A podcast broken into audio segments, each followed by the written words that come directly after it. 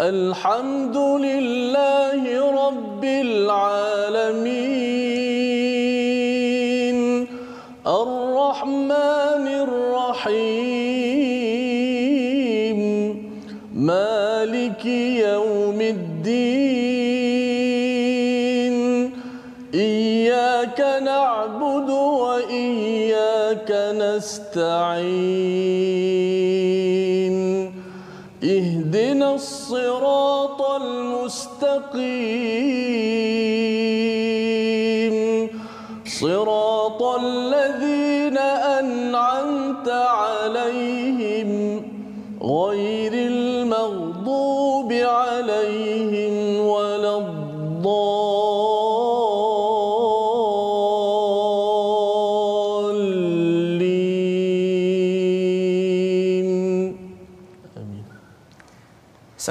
warahmatullahi wabarakatuh. Alhamdulillah wassalatu wassalamu ala Rasulillah wa ala alihi wa man wala. Asyhadu la ilaha illallah anna Muhammadan abduhu wa rasuluh.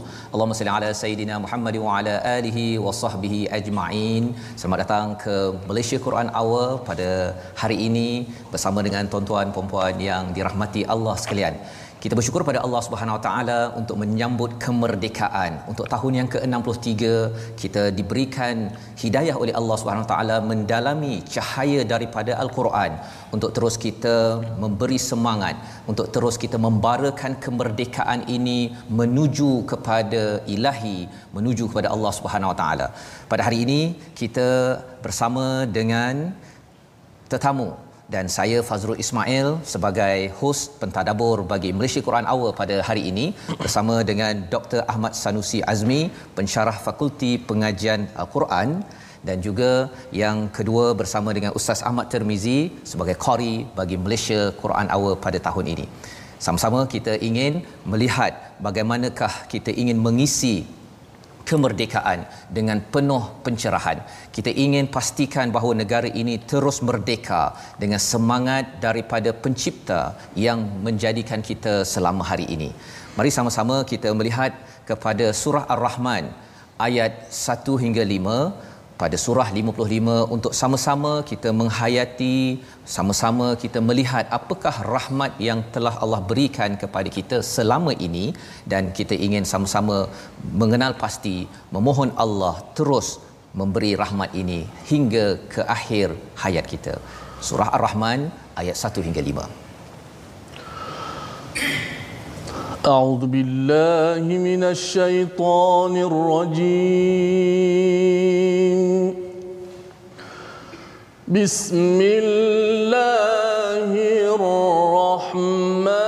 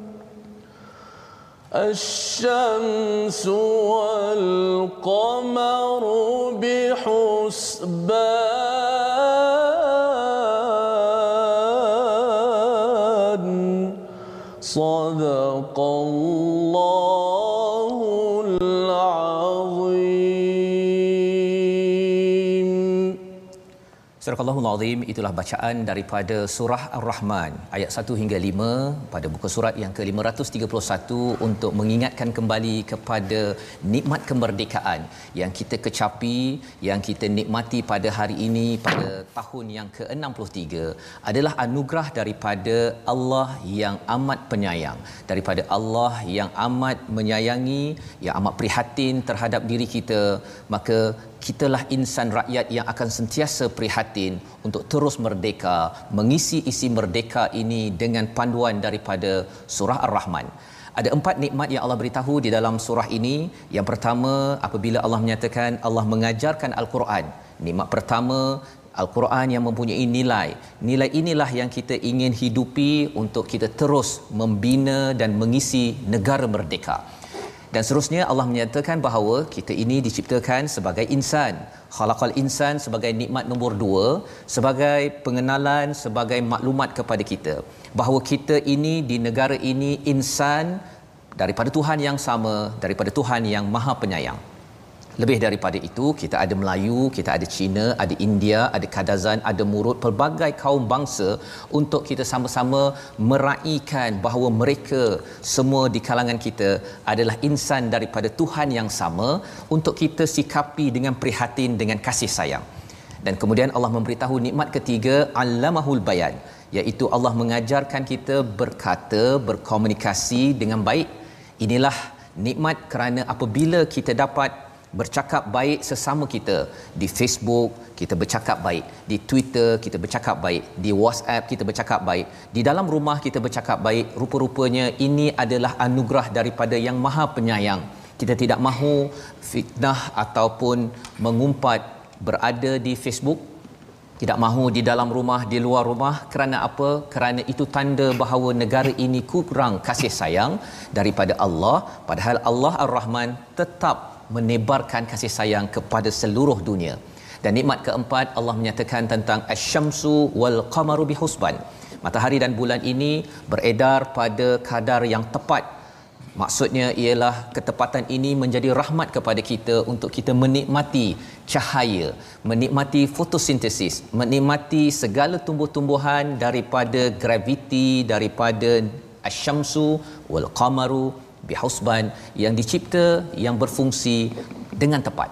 Memberi pengajaran kepada kita bahawa sebenarnya nikmat inilah yang kita ingin teruskan.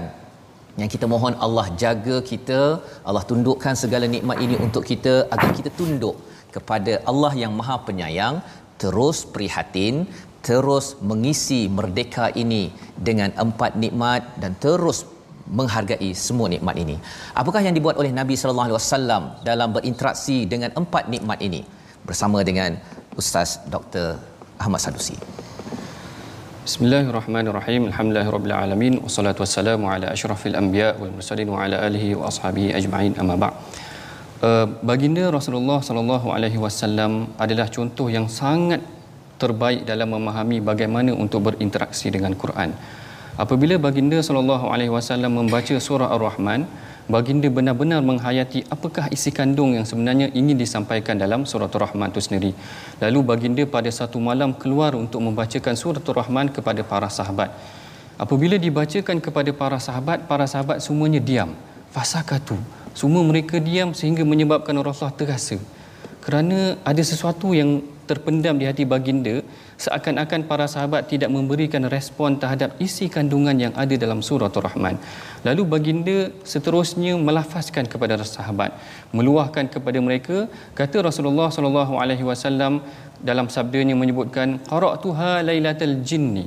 Aku telah membacakan surah Ar-Rahman ini ke atas golongan jin. Wahum wafakanu ahsana mardudan minkum. Mereka lebih baik interaksinya dengan ayat Quran ini setiap kali apabila sampai pada ayat fabi ayyi ala rabbikuma tukadziban golongan jin mengatakan tidak ada nikmat kamu yang kami dustakan. Seakan-akannya golongan jin lebih memahami dan menghayati apa yang ingin disampaikan dalam surah Ar-Rahman ini menggambarkan luasnya nikmat Allah Taala sehingga kan mereka tidak boleh nak nafikan seakan-akannya gambaran mereka yang membaca surah Ar-Rahman ini seharusnya memahami Allah Taala mengatakan pada mereka apa nikmat kamu yang kamu nak dustakan lagi kerana kalau kita cuba buat perbandingan pada hari ini cuba tuan-tuan semua bayangkan Bagaimana sekiranya seorang pekerja dia telah membersihkan lantai, dia telah siapkan fail, dia telah buat proposal kerja, lalu dipersembahkan seluruh kerja ni kepada bos dia, dia kata apa lagi yang tak cukup bos? Apa lagi yang tak cukup? Tetapi apa yang berada dalam surah Ar-Rahman terbalik. Allah Taala tanya kepada kita, nikmat apa lagi yang tak cukup? Cuba tuan-tuan bayangkan maknanya gambaran inilah gambaran bagaimana Allah Taala membentangkan seluruh nikmat dia kepada manusia tetapi sekiranya manusia membaca surat Ar-Rahman tidak berinteraksi dengan ayat-ayat Quran tidak faham tentang apa yang Allah Taala bentangkan daripada nikmat ini inilah yang menyebabkan Rasulullah rasa sedih inilah yang menyebabkan Rasulullah kata kenapa kamu tidak berinteraksi dengan ayat yang menceritakan nikmat yang sangat besar yang Allah Taala berikan kepada kita. Kalau tuan-tuan perhatikan dalam ayat Quran ni banyak Allah Taala memberikan refleksi ataupun Allah Taala mengajak kita memikirkan tentang nikmat yang ada dalam Quran. Salah satu yang paling luas sekali yang dibentangkan adalah dalam surah Ar-Rahman. Sebab itulah apabila baginda Nabi sallallahu alaihi wasallam apabila baginda membacakan ayat ini kepada para sahabat, baginda berkehendakkan supaya kita semua faham tentang apa yang ingin disampaikan bahawa nikmat Allah Taala sangat luas. Andai sekiranya satu nikmat sahaja telah ditarik daripada kita, kita bimbang, kita akan kita, kita kita tidak dapat membalasnya ataupun tidak dapat diganti dengan sesuatu yang lebih baik. Beginilah yang diajarkan oleh Rasulullah bagaimana untuk kita memahami ayat Quran dan bagaimana untuk kita uh, menyelami apa yang dimaksudkan ataupun apa yang disampaikan di dalam surah Ar-Rahman ini sendiri. Inilah yang kita belajar daripada surah Ar-Rahman ayat 1 hingga 5 dalam bagaimana Nabi berinteraksi, sahabat berinteraksi dengan lima ayat ini iaitu apabila Nabi menyatakan bahawa sebenarnya sebenarnya di dalam kehidupan kita ini perlu kita sentiasa dekat dengan yang Maha Penyayang.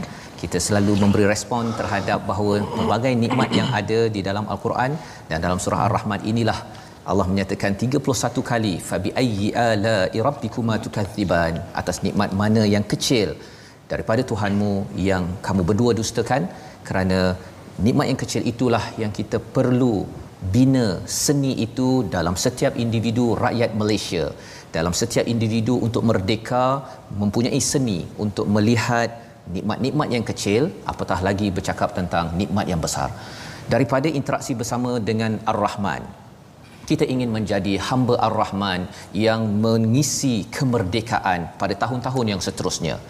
Ada satu surah yang menerangkan tentang hamba Ar-Rahman. Ia disampaikan dalam surah Al-Furqan, surah yang ke-25.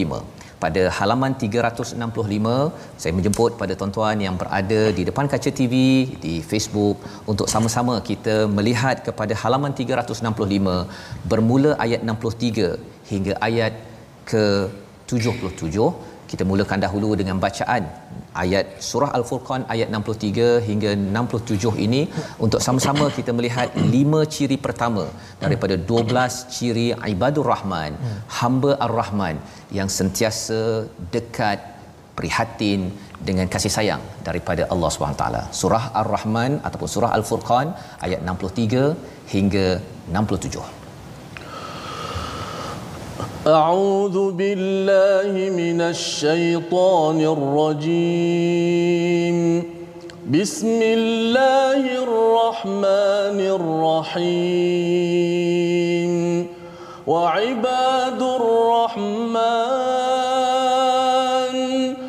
وعباد الرحمن الذين يمشون على الأرض هونا وإذا خاطبهم الجاهلون قالوا سلاما والذين يبيتون لربهم سجدا وقياما والذين يقولون ربنا اصرف عنا عذاب جهنم ربنا اصرف عنا عذاب جهنم إن عذابها كان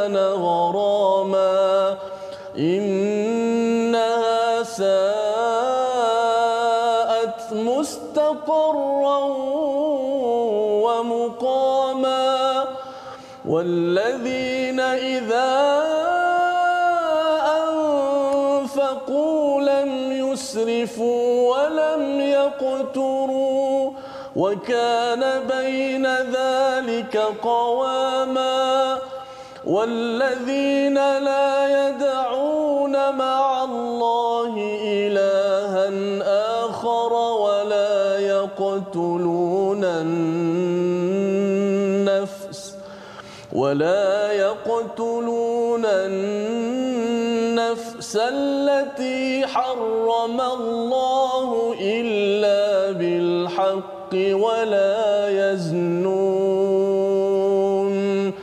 ومن يفعل ذلك يلقى أثاما صدق الله العظيم Surah Al-Azim Azim pada ayat 63 hingga 68 sebentar tadi kita membaca tentang bagaimana Allah menyatakan tentang ciri ibadur rahman tentang hamba-hamba Ar-Rahman, hamba-hamba Maha Pengasih.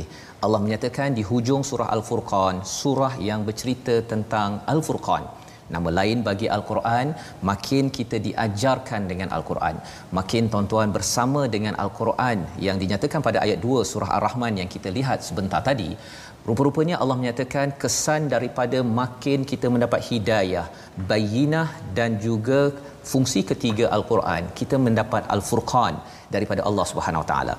Makin kita dekat dengan Al-Furqan, kita dapat membezakan yang hak dan yang batil. Dan ada panduan apakah tanda seseorang itu mendapat al-furqan? Iaitu ia menjadi hamba ar-rahman.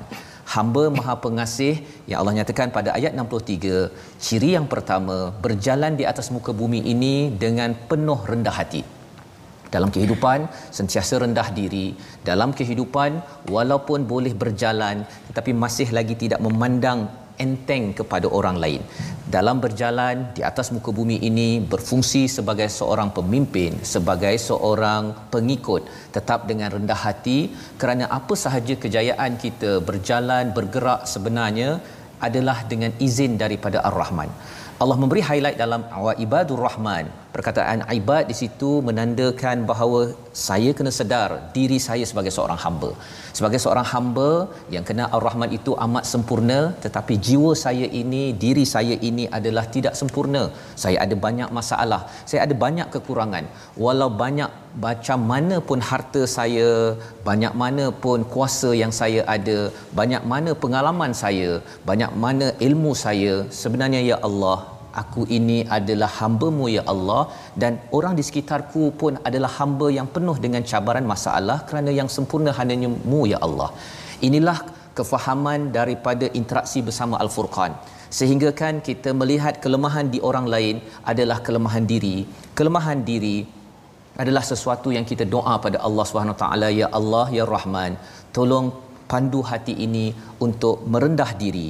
Dan apabila berinteraksi dengan orang yang bercakap dengan jahilun yang mungkin tidak seperti mana yang kita harapkan mungkin orang itu tidak menggunakan fakta yang betul mungkin tidak menggunakan perasaan yang betul dia mengecam menghina mengherdik menyindir memalukan kita ciri yang kedua bagi ibadur rahman adalah qalu salama iaitu membalas dengan kesejahteraan cuba mengawal diri untuk terus membalas dengan senyuman dengan segala kesejahteraan. Dan ini adalah mencabar kecuali apabila kita ingat ya Allah ya Rahman selama ini engkau terus memberi nikmat kepada kami untuk terus membalas engkau terus memberi kepada diri ini walaupun kadang-kadang jahil tentangmu tetap engkau berikan rahmat daripada Ar-Rahman Itulah ciri yang kedua diikuti ciri yang ketiga pada ayat 64 iaitu mereka yang mendirikan solat malam. Yang sentiasa ingin membetulkan diri mengaku bahawa diri ini penuh dengan kelemahan. Ada banyak projek banyak perkara yang perlu dibuat pada siang hari. Tetapi ya Allah kekuatan diri ini adalah apabila aku dekat denganmu selalu mengadap sujud dan juga berdiri mengadu pada Allah Subhanahu Wa Taala memohon pertolongan Ciri yang keempat adalah apabila seorang hamba Ar-Rahman selalu berdoa mohon jauhkan daripada risiko paling besar iaitu neraka Allah tidak mampu untuk kekal, tidak mampu untuk duduk walaupun satu saat dan kerana itu membawa kepada ciri yang kelima ibadur rahman sentiasa berjuang.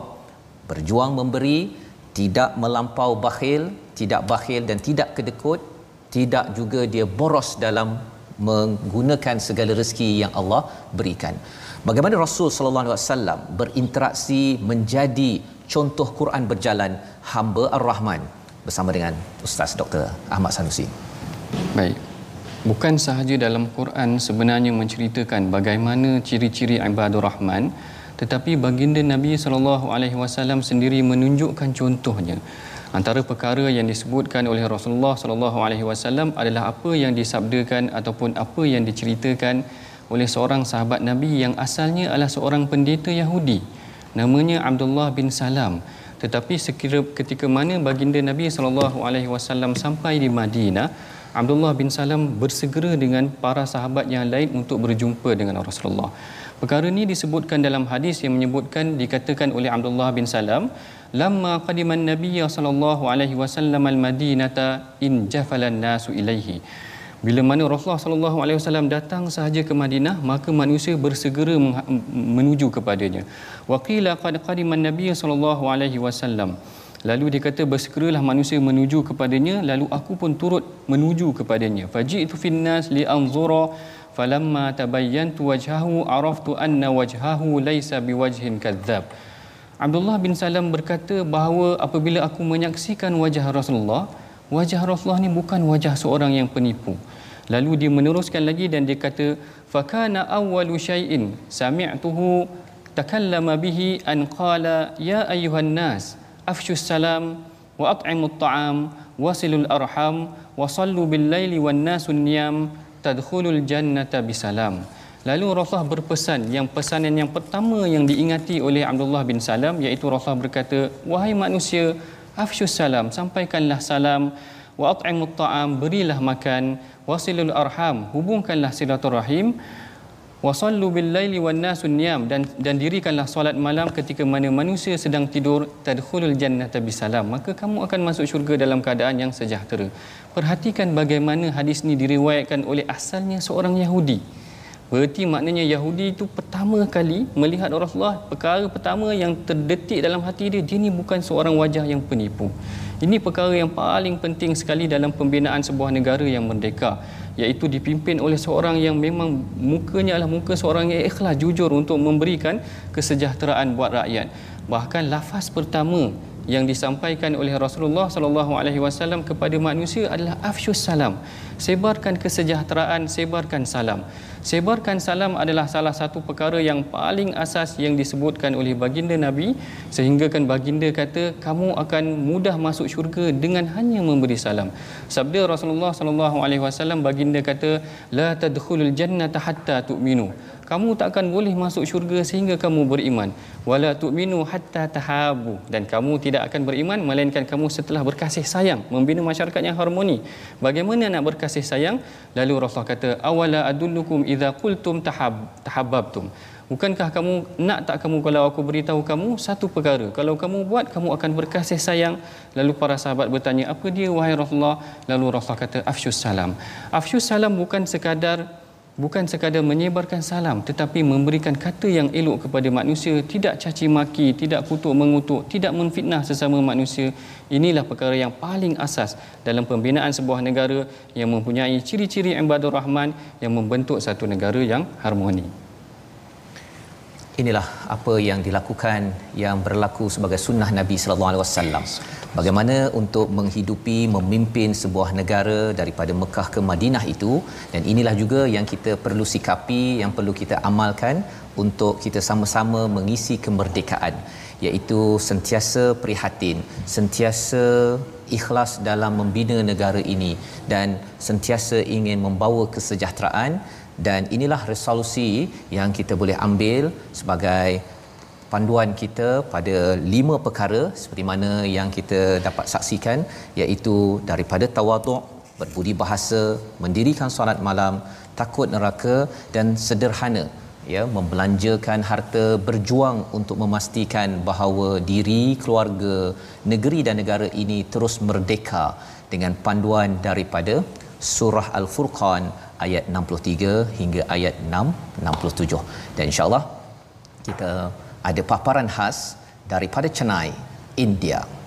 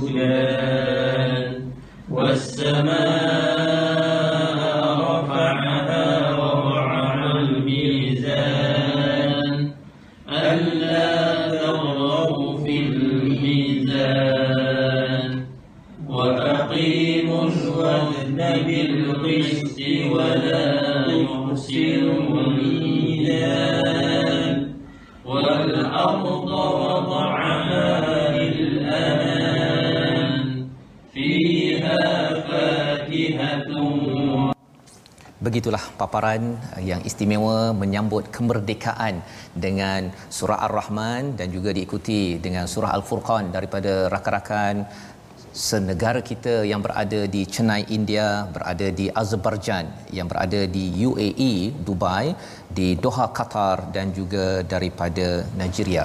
Dan ini adalah kesepakatan kita kesepaduan kita Malaysia prihatin seluruh dunia bersama dengan Al-Quran. Kita berehat sebentar kembali dalam Malaysia Quran Hour.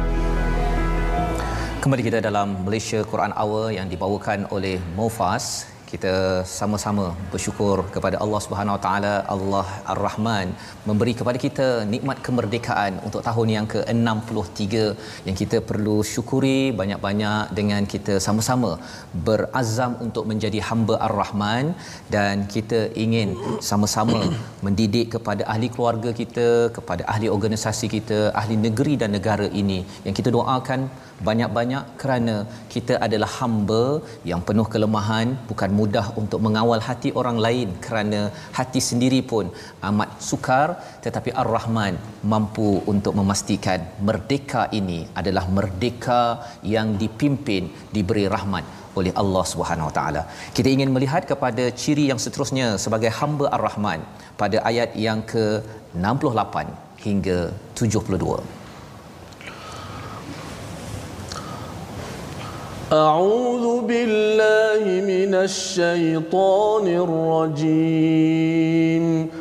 والذين لا يدعون مع الله إلها آخر ولا يقتلون النفس ولا يقتلون النفس التي حرم الله إلا بالحق ولا يزنون ومن يفعل ذلك يلقى أثاما يضاعف له العذاب يوم القيامة ويخلد فيه مهانا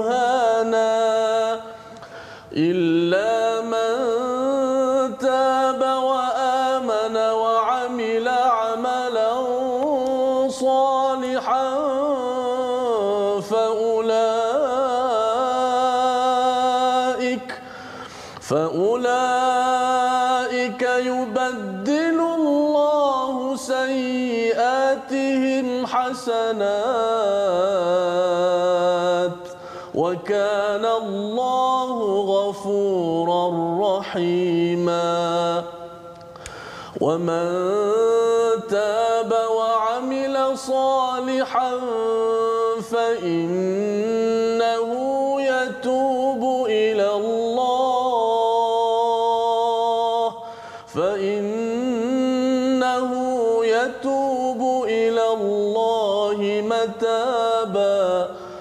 والذين لا يشهدون الزور وإذا مروا باللغو مروا كراما صدق الله العظيم Surah Allahul Azim Allah menyayangi negara ini Allah menyayangi dunia ini dengan memberi panduan yang ke-6 hingga yang ke-10 dalam ayat 68 hingga ayat 72 yang kita baca sebentar tadi.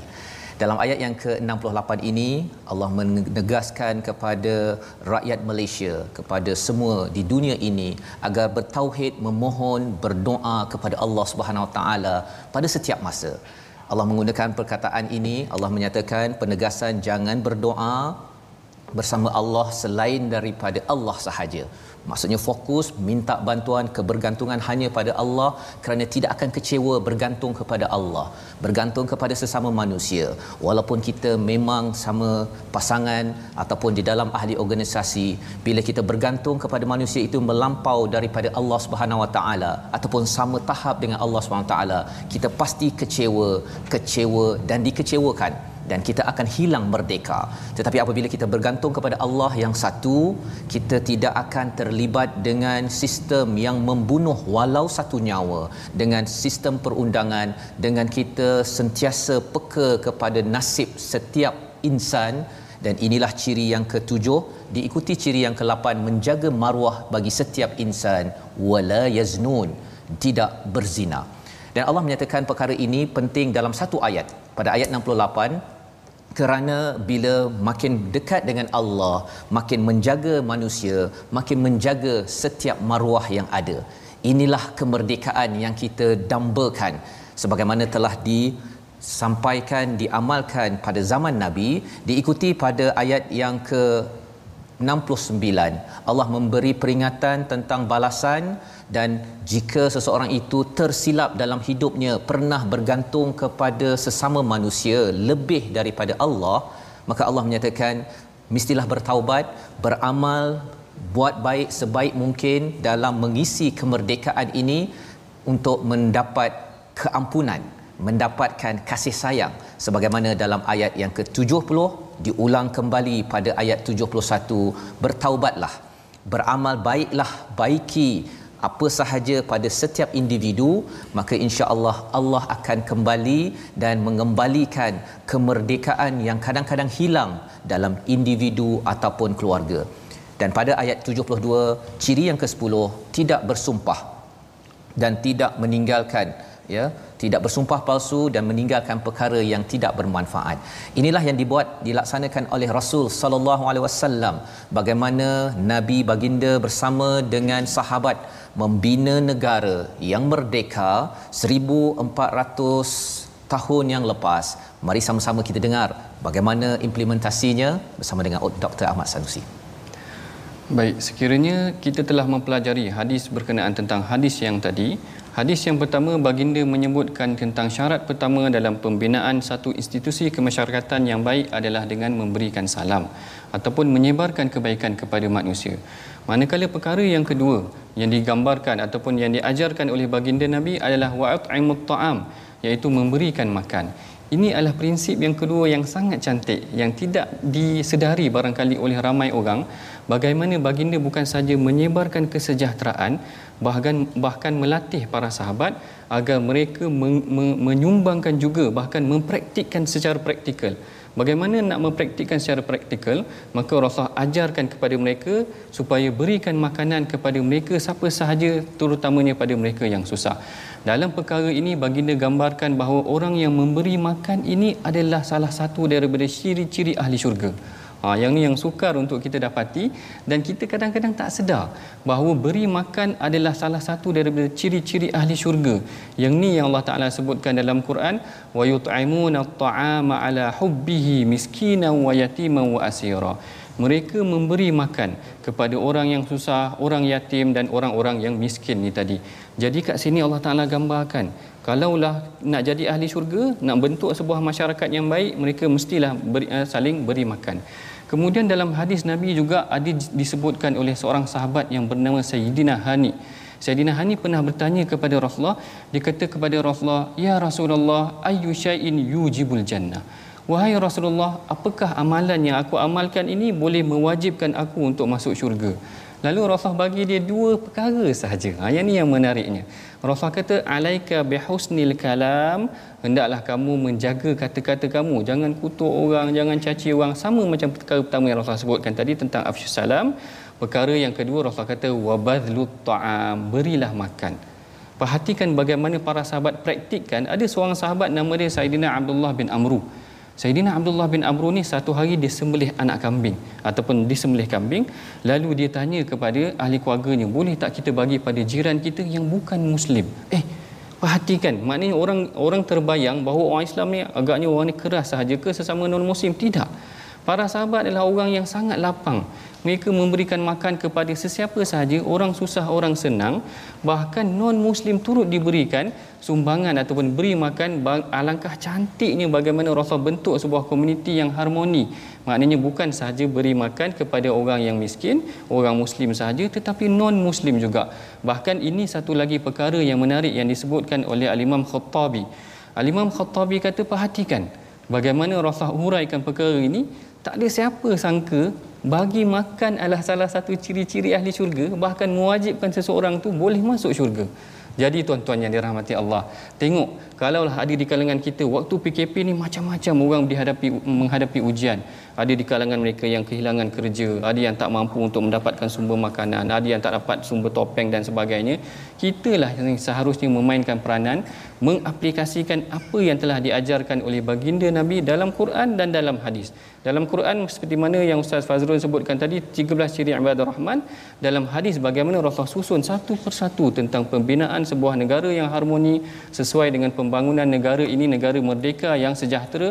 Insya-Allah ciri yang pertama tadi adalah memberikan salam, memberikan kesejahteraan kepada manusia. Yang kedua beri makan pada orang tak susah tuan-tuan insya-Allah.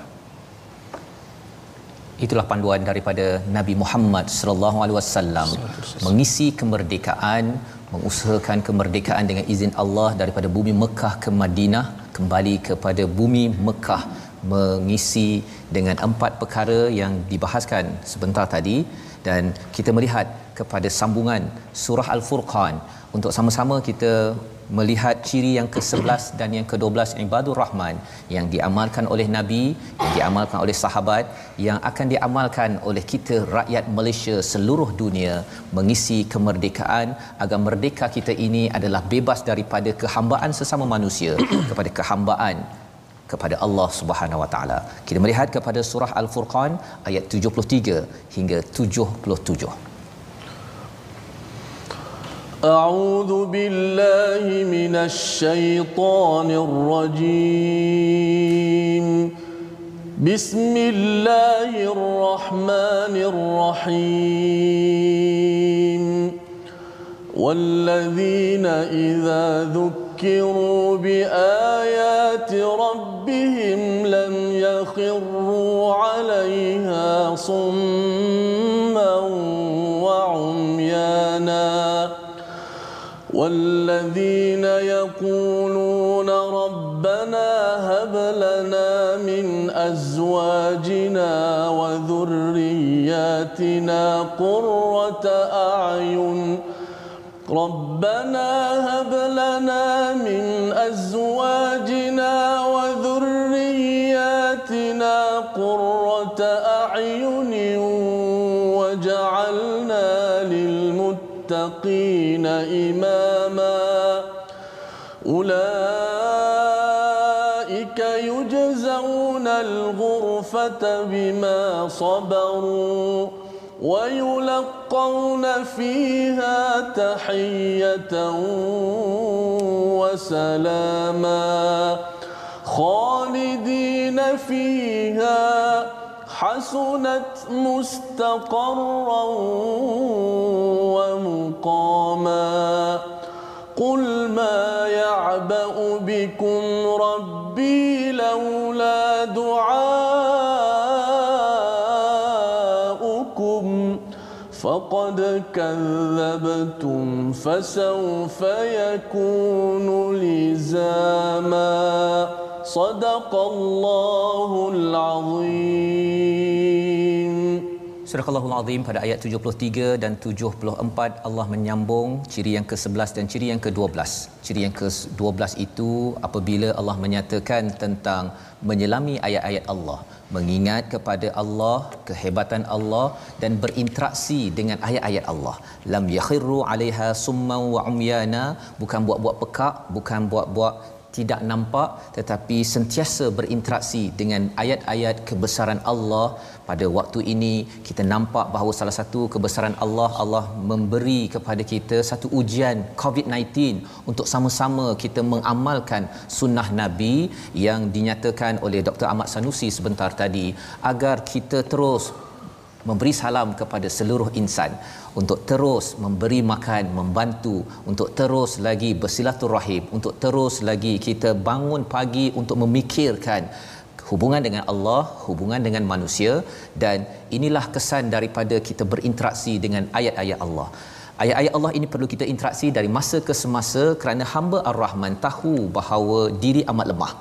Bila diri amat lemah perlukan bantuan daripada Allah melihat kebesaran Allah di alam ini menyebabkan dia rasa bahawa lemahnya saya ini ada Ar-Rahman yang akan membantu saya. Ketika saya kecewa, ketika saya rasa sedih, saya tahu bahawa alam yang besar ini masih lagi ada pencipta, maka pencipta yang sama akan membantu saya untuk terus saya terus terus memperjuangkan kemerdekaan. Dan yang pastinya ciri yang ke-12 seorang ibadur rahman, hamba-hamba ar-rahman, hamba-hamba yang pengasih, hamba yang amat prihatin dalam kehidupan harian ini berdoa kepada Allah Subhanahu Wa Taala. Doanya, wahai Tuhan kami, kurniakanlah kepada kami pasangan dan zuriat yang menjadi penyejuk mata, menjadi pemimpin bagi orang yang bertakwa.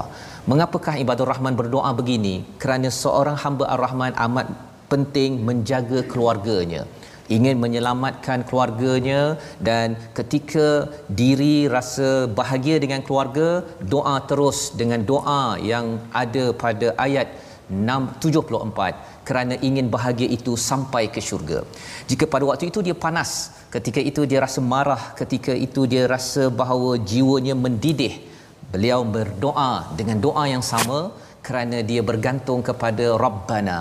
Ya Allah, kurniakanlah pasangan dan zuriat menyejuk mata kerana aku tidak mampu untuk menyejukkan hatta pada hatiku apatah lagi menyejukkan ahli keluargaku tetapi dengan bantuanmu ya Allah Ar-Rahman inilah hadiah besar yang kami dambakan daripadamu inilah ciri yang ke-12 membina negeri dan negara ini untuk terus prihatin dengan ciri ibadur rahman yang Allah beritahu ada satu negeri yang merdeka 100%. Namanya adalah apabila Allah memberi gambaran ganjaran ghurfah satu bilik satu tempat yang istimewa di syurga itu merdeka sebenar-benarnya kita isikan kemerdekaan di negara ini agar kita terus merdeka di sana. Tetapi kalau ia tidak diisi negara ini tidak diisi dengan ibadur rahman khawatir. Khawatir di sini kita bertelagah dan panas pada setiap masa. Dan sampai di akhirat nanti Allah menyatakan pada ayat 66 bahawa neraka jahanam itu adalah tempat yang penuh belenggu tidak merdeka. Itu adalah tempat seburuk-buruknya. Bagaimana nabi melihat mensikapi kepada perkara ini bersama dengan Dr Ahmad Sanusi Baik, sekiranya kita perhatikan pada hadis yang pertama tadi, bagaimana Rasulullah menyebutkan dua ciri awal dalam pembinaan sebuah negara yang harmoni adalah memberi salam dan memberi makan. Lalu Rasulullah datangkan dua ciri yang kedua iaitu dalam pembinaan institusi keluarga kekeluargaan pula iaitu Rasulullah menyebutkan dia kata wasilul arham iaitu hubungkan silaturahim wa qumu billaili nasunyam dan bangunlah malam ketika mana manusia sedang tidur. Perhatikan bagaimana cantik Rasulullah bahagikan hadis ini kepada empat elemen. Dua elemen yang pertama adalah tentang kemasyarakatan dan dua elemen yang kedua adalah tentang kekeluargaan. Elemen yang tentang kekeluargaan ini yang pertama Rasulullah sebutkan bahawa jangan kita putuskan silaturahim. Wasilul arham, hubungkan silaturahim. Bahkan dalam sebuah hadis yang diriwayatkan oleh sahabat nama dia Jubair bin Mut'im, dia ada menyebutkan dia kata Rasulullah sallallahu alaihi wasallam pernah bersabda la yadkhulul jannata qati'ar rahmi. Orang yang memutuskan silaturahim ni tak boleh masuk syurga. Ha, tadi kalau Rasul kata orang yang bagi makan wajib dapat syurga, orang yang putuskan silaturahim tak boleh masuk syurga. Yang terakhir sekali yang Rasul sebutkan adalah berkenaan tentang qiyamul lail. Ini yang sangat cantik yang saya suka dengan hadis Rasulullah. Rasulullah bila mana dalam pembangunan institusi kemasyarakatan dan kekeluargaan, Rasulullah akan kaitkan juga dengan pembinaan jati diri peribadi. Maknanya macam mana nak bentuk sebuah keluarga yang harmoni, masyarakat yang harmoni mesti ada satu individu yang cukup kuat dia punya jati diri iaitu dia bangun malam.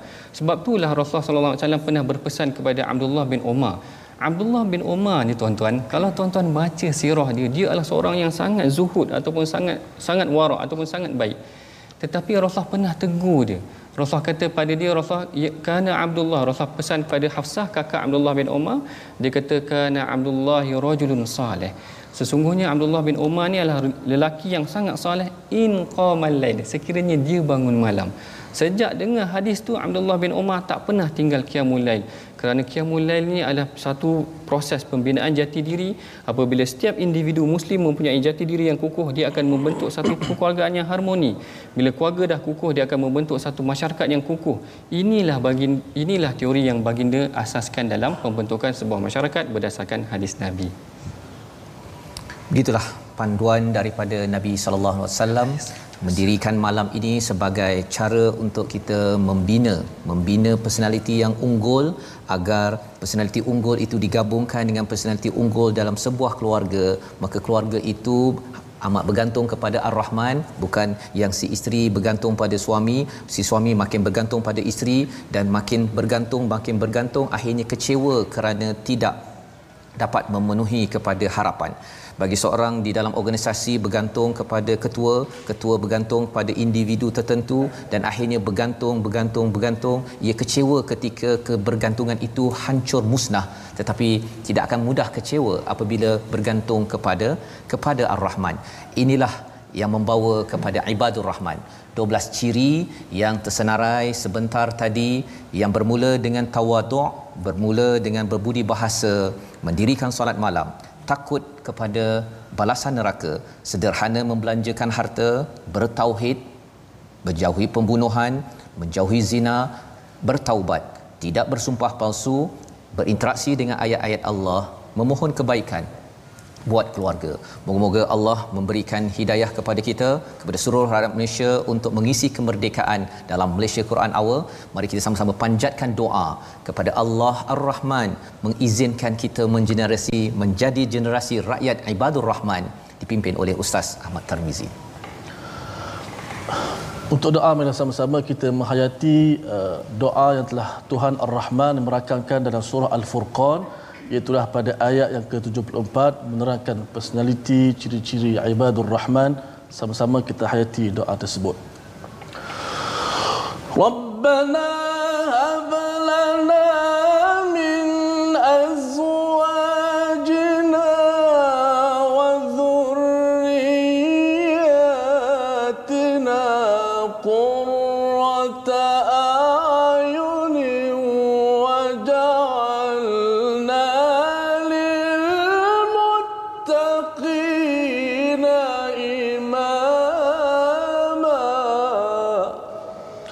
Tuhan kami, anugerahkanlah kepada kami pasangan kami dan keturunan kami sebagai penyenang hati-hati kami, ya Allah. Dan jadikanlah kami pemimpin bagi orang-orang yang bertakwa. Amin. Amin ya rabbal alamin. Doa ini mengakhiri program Malaysia Quran Hour kita pada hari ini. Program ini yang dibawakan oleh Mufas. Kita bersyukur pada Allah SWT terus mengisi dengan merdeka, merdeka, merdeka dengan menjadi hamba Ar-Rahman berinteraksi dengan yang Maha Pengasih Penyayang. Assalamualaikum warahmatullahi wabarakatuh.